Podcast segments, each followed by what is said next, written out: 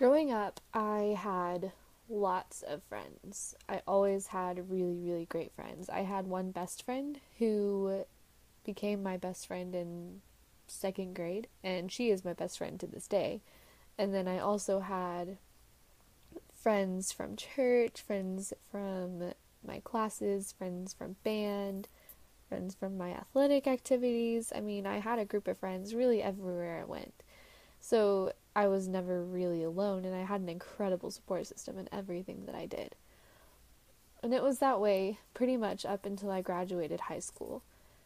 And I decided on my school, my college, and I went there and immediately just kind of fell into this slump because I didn't have friends. I could not make friends. No matter how hard it try- I tried, it seemed like there was no one that I was even compatible with. And so it ended up that I just kind of sat in my dorm room every day after I got out of class until I went to bed. And I would occasionally leave to get a meal. But I really just kind of sat there because I didn't have anyone to talk to didn't have anyone to hang out with. I didn't really have anything to do. And so I didn't know what to do because I didn't have that incredible support system that I had grown up with. Granted, I did have friends that were far away from me, and I would talk to them occasionally, but it's different when they're not five minutes away from you. And so I did what I knew how to do best. I just started praying. I prayed every night and I prayed when I felt lonely and I prayed when I wanted to do something with a friend. I just kind of prayed all the time. I just said, God, please send me friends because I knew that I needed that.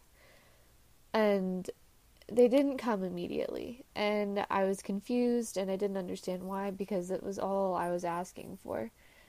Um, but I started making some decisions about my school, and I decided that that first school was not where I needed to be.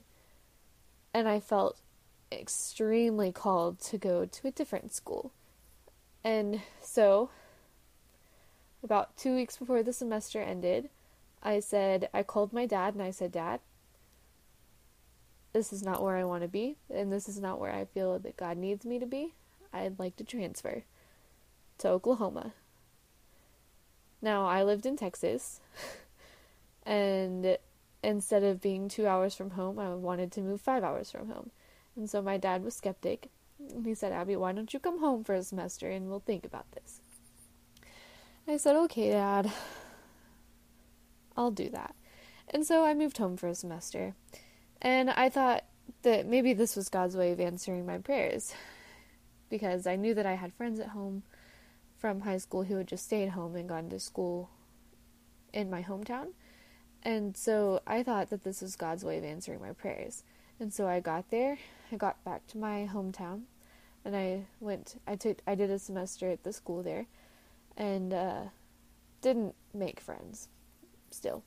And I didn't really have my friends that I thought that were there a lot of them ended up moving or just not really talking to me, so I still didn't have friends.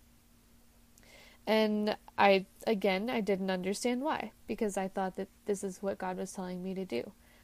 But still, I felt this urge just to go to this school. I just knew that God was telling me to go to this place. And so, my sophomore year, my first semester of my sophomore year, I had transferred to a new school. So at this point, this was my third school, and I had been to school for a total of two semesters. So my dad's upset, of course, because I can't seem to land anywhere, and he says, Abby, this is where you're gonna stay. And I said, okay.